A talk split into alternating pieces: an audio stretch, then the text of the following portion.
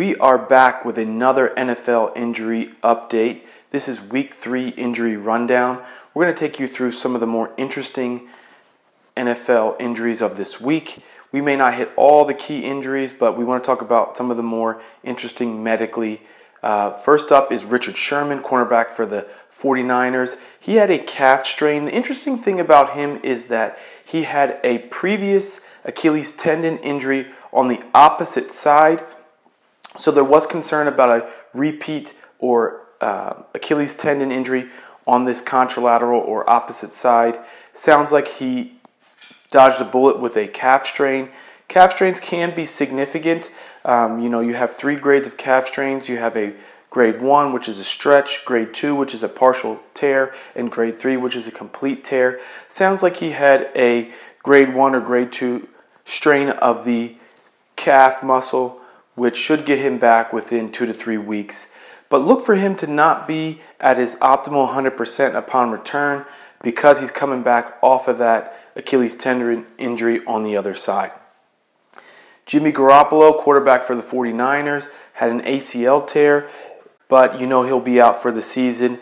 The key is when you look at his injury, when you look at the video, he really is just planting his foot and pushing off, kind of bracing for contact.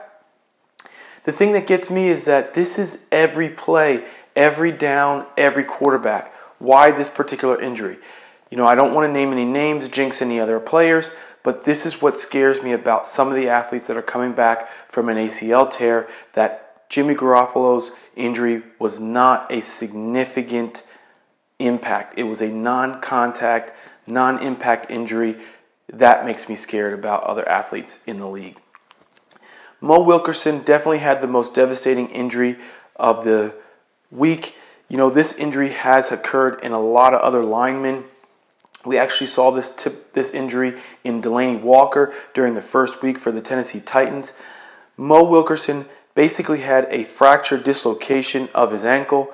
What happens is the talus or the bone that sits on the top of the ankle becomes dislocated and as it's dislocated it breaks either the lateral or medial malleolus or both as it's coming out the concern with him is that he was taken to the hospital for further evaluation because at times you can have a decreased blood flow to that area so if that ankle is dislocated you have a significant fracture you're not getting good blood flow to that area you can have permanent damage. So that needs to be taken to the hospital emergently.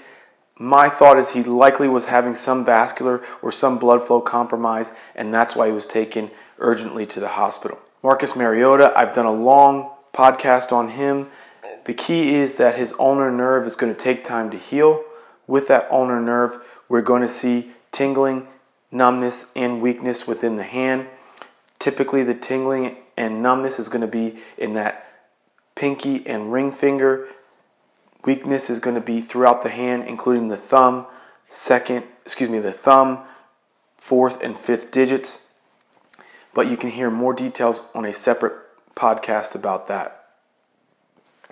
Anthony Miller, he is the wide receiver for the Chicago Bears, had a shoulder dislocation.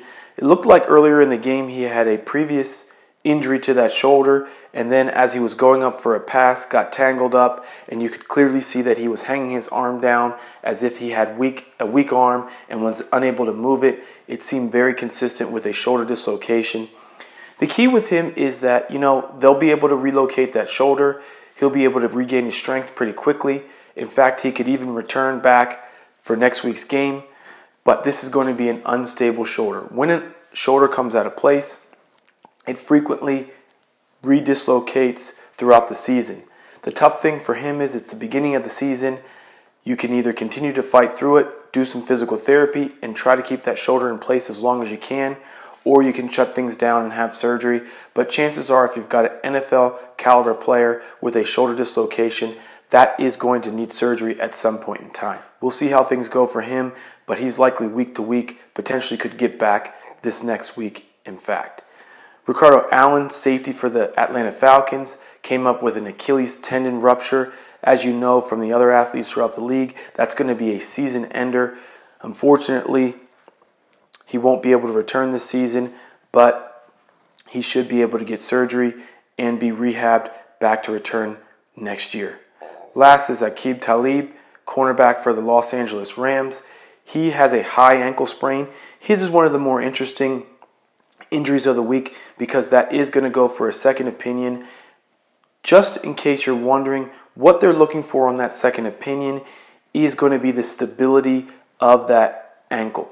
So, a high ankle sprain, which I do have a post on at theinjurysource.com, is basically dealing with the syndesmosis or the ligament attaching the tibia and the fibula bones. If that is disrupted, you have an unstable ankle. If you have an unstable ankle, that really needs to go on to have surgery. So, if they note that he just has a sprain of that higher ligament, he can boot it, rehab, be back within four to six weeks. If at that second opinion they determine that he has an unstable ankle, then he'll go for surgery. I did see reports that if he goes for surgery, he potentially could could be put on injured reserve and return later in the season, but only time will tell. Be we'll sure to check us out on theinjurysource.com and at the injury source on Twitter.